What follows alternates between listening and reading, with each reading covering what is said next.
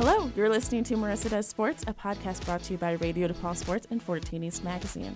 I'm Marissa, and well, I don't really do sports. I mean, I was a cheerleader in high school, and I'm a runner now. However, when it comes to trends, controversies, and honestly, sometimes the basic rules and regulations, I'm pretty oblivious. However, that's all about to change.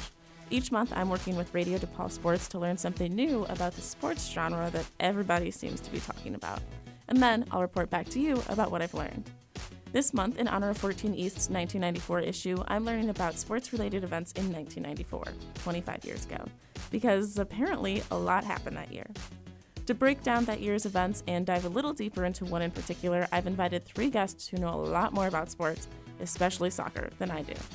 On today, I have Ryan Witchery, the general manager of Radio DePaul Sports, Natalie Wade, the multimedia editor at 14 East and coach of DePaul Women's Club Soccer, and Richie Raquena, a contributing writer at 14 East and soccer fan.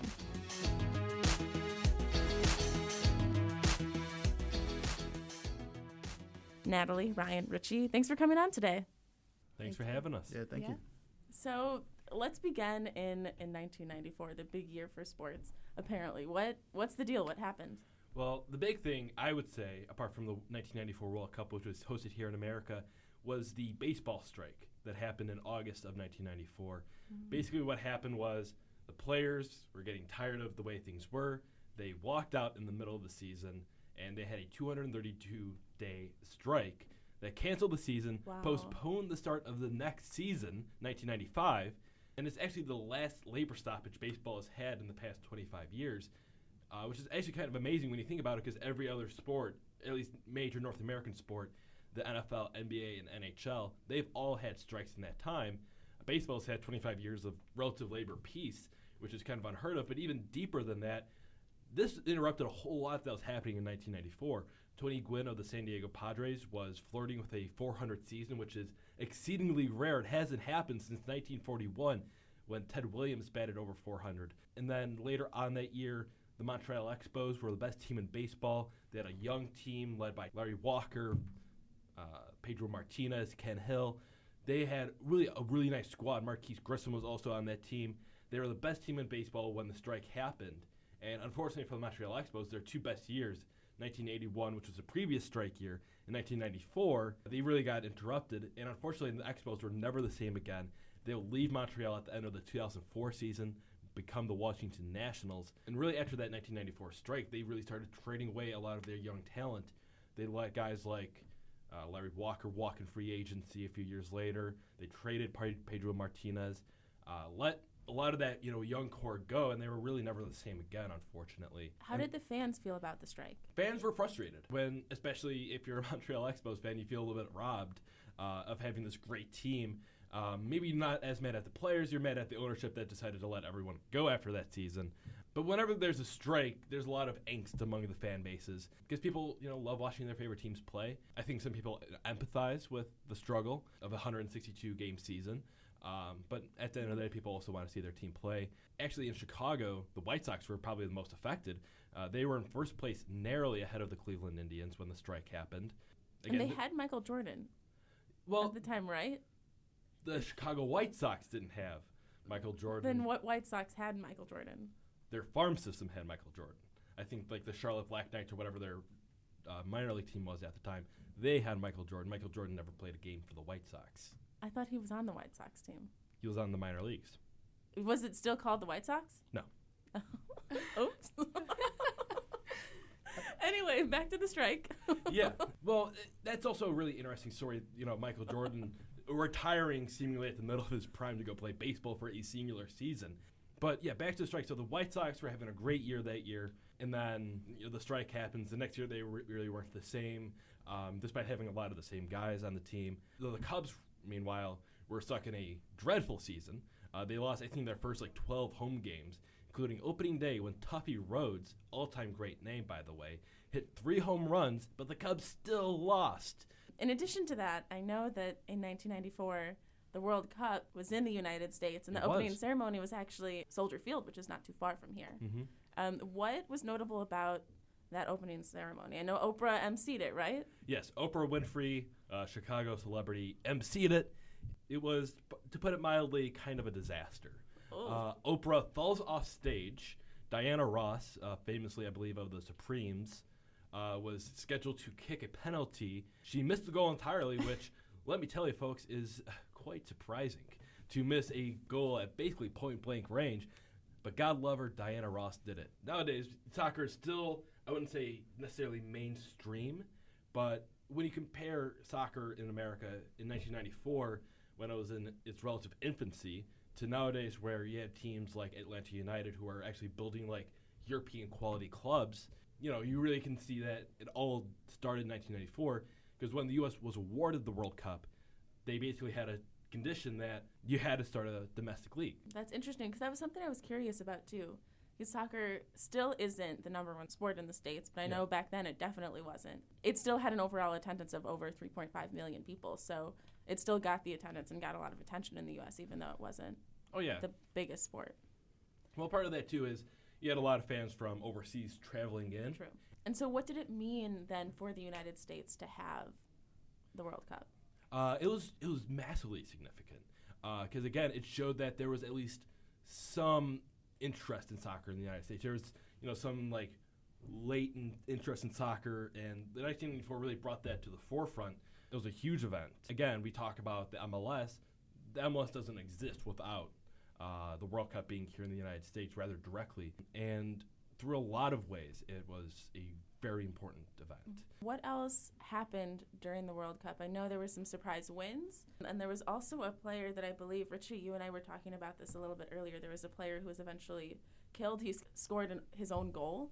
It was a, a game. It was in the group stages. Uh, he was a Colombian player. I think he was playing against the U.S. and he accidentally scored on his own team. That goal cost him the game, Ooh. and that you know that game cost them elimination. So because of one mistake, everybody's go got to go back home now, right? So you know I can imagine that being like a quite plane trip. You know, Yeah. going back home.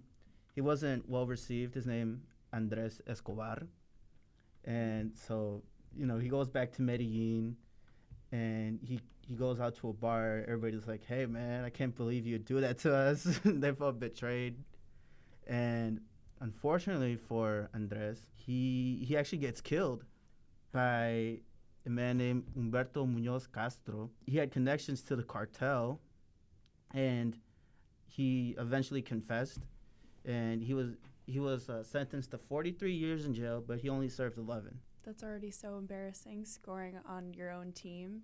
I mean, I've never done it, but I've seen it happen. And every time, if you just look at the person's face when they turn around, like look at their own goal, look at their own goalie, it's just like their heart's broken. And then, you know, in South America where soccer is like arguably life, the way you're interacting with people after that, it can't be great. Oh, no. Yeah, it's a, it's it's a definite way of culture in South Mhm. America.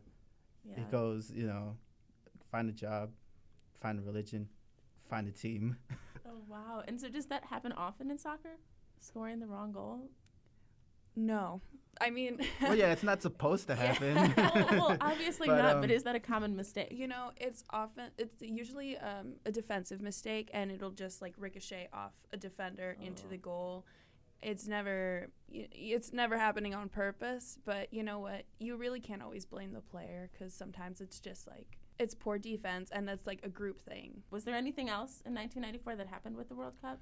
Um, well, we had a few new entrants at the World Cup. For the first time, Greece, Nigeria, Saudi Arabia made the World Cup. This was also the first World Cup to happen after the Cold War, um, after the fall of the Soviet Union. So, for the first time ever, Russia, not the Soviet Union, had entered the World Cup. Um, and it was first World Cup after uh, Germany had reunified between West Germany and East Germany. And also, interestingly, at this World Cup, you know, you had two of your traditional soccer powers, both Brazil and Italy. Uh, they met in the final at the Rose Bowl in Pasadena, California. Brazil won in a penalty shootout after Roberto Baggio, like I mentioned earlier, missed a penalty kick. But your third and fourth place teams were not necessarily teams that you really think of when you think of soccer. Sweden was the third place team. Bulgaria finished in fourth place. So there was a lot that happened at the World Cup, and it seemed like it was definitely a time when there were a lot of new teams making it into the World Cup and then also participating. But it's been 25 years since then, and what what has really happened? I've spoken with some people about the World Cup and about FIFA in particular, and it seems like there there are kind of two sides to FIFA. Everyone loves FIFA, loves the World Cup, but there also seems to be a lot of controversy surrounding them where they love the World Cup, but you don't really like FIFA or there's kind of a negative sentiment to them. So why why is that? In a few words, really, because FIFA is very corrupt, and I think it's one of those things that people always knew, but never really wanted to specifically outline and be like, yeah, they're corrupt. It was kind of like a wink, wink, nudge, nudge situation, especially with the bidding process to get a World Cup. There was always rumors that national organizations, um, you know, a lot of countries will have like a governing body of soccer.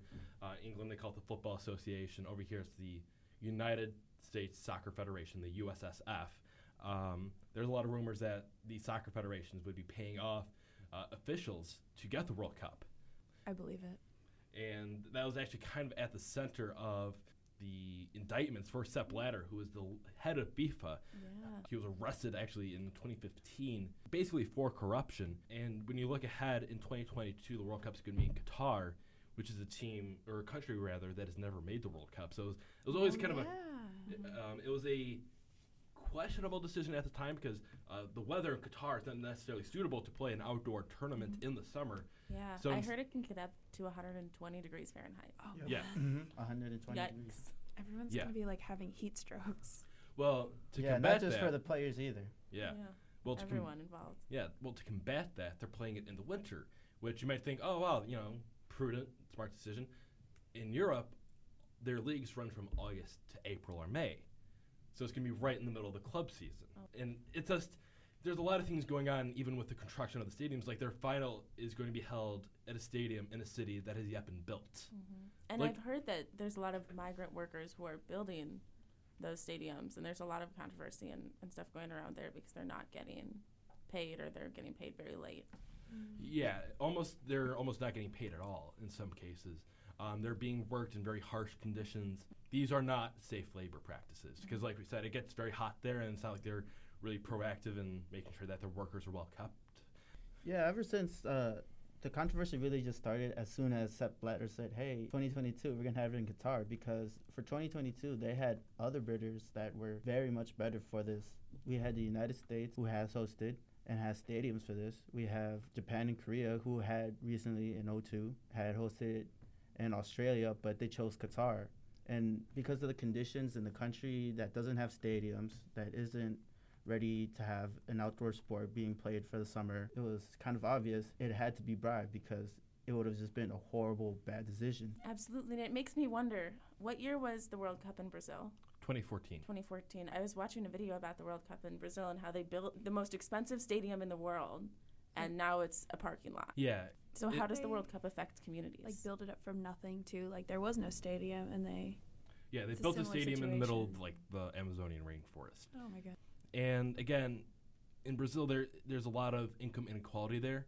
Uh, a lot of people in poverty, unfortunately, and there's a lot of anger and resentment that they built these giant, massive stadiums and gave these huge breaks to FIFA um, to host the World Cup, but didn't like invest in anything else. They didn't invest in infrastructure. They didn't invest in getting these people out of poverty. So there were massive riots mm-hmm. after the World Cup because basically the Brazilian government said they were out of money. Yeah, And because the it- ones who take all the money from the World Cup, it would have been FIFA. Sure, Brazil got a hot summer of tourism, but after that, you know, the millions and billions of dollars that went into this, just bye bye. Mm-hmm. Yeah, the cost goes beyond just building the stadium too. It's like building places for people to stay when they're there for the World Cup, hosting the teams, any like advertising that's done, it's so expensive, and then it's what what is the impact then of the World Cup? hmm and then the impact once it's over. Yeah, once it's gone, because the. World Cup moves on, picks up, goes somewhere else in four years. Right. So I wonder what what impact will there be in Qatar after 2022? Yeah, and if you look at some of the stadium plans that they had, it was almost kind of unrealistic. You know, they had these plans that had basically these giant hovercrafts provide air conditioning. Yeah, they had air conditioning at these arenas and stadiums. You know, that takes time, that takes money, that takes workers, workers that, of course, couldn't even get free drinking water. The workers couldn't get drinking water. Yeah, for free. No, it's like, okay, I got to pay for my check, right? So what what does this then mean for the culture of soccer? It definitely casts a dark shadow on soccer. Yeah, I, as opposed to the culture, I mean, people love the World Cup. People love the World Cup. People love soccer. People hate FIFA. And that's the long and short of it. That you almost kind of hate to watch it because you hate knowing that you're implicitly supporting an organization that is corrupt and is inarguably very bad. But we still watch it. Yeah, Yeah. I, I know that th- um, there have been some movements, and especially now with all the res- reporting that has been being done, there's been calls to boycott and have it moved. Unfortunately, that didn't work really well in Brazil. Didn't work really well in Russia. We're just gonna have to wait and see how it works in Qatar. And what do you think that means for when it comes to North America in 2026? I think North America is a little bit more prepared because we do have these constructions, these stadiums, Yeah. and, and it's going to be not just in um, the United States. We're going to have games in uh, Mexico and Canada also. So that will gen- uh, help us a lot. Do you think will the impact then in North America be more positive than say in Qatar or Brazil or, or Russia because we have more stadiums already built? Yeah, I mean, there's a lot more Yeah. infrastructure, I would say, between us, Mexico, and arguably Canada. Canada doesn't have a lot of soccer infrastructure. It's not a soccer playing nation. So they're not going to have quite as many games. They do have stadiums in Montreal, Toronto, and Vancouver uh, from their MLS teams. You know, I think it'll happen 32 years after the United States hosted their first World Cup. So in that regard, you can kind of point and be like, hey, you can track the growth from 1994 to 2032 or 2026 rather. Will we be in the World Cup? We will. As Yeah, host, oh, yeah. Host nations, host nations always make it into. Oh. That's how Oh, Russia. That's yeah. how they got into this um this last World Cup. And another thing about the 2026 World Cup is that they're actually dramatically expanding the field. Is going from 32 teams to 48 teams, Yep. Wow. Whoa. which is going to be a good thing and a bad thing. It's going to be a very loaded tournament, you could say. 48 teams is dramatically more. It's 50% more than we- we've had already. So it's going to be an interesting experiment, but we'll just have to wait and see what happens. Absolutely. So it's it's interesting to take a look back 25 years ago and then knowing that that the World Cup is going to be back here and in North America in just a few years.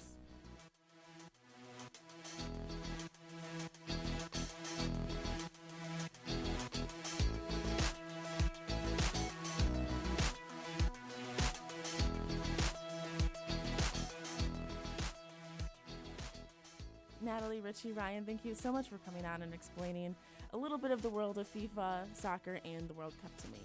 Be sure to tune in next month when we'll be talking about how aldermen affect sports in Chicago for 14 East's alderman issue.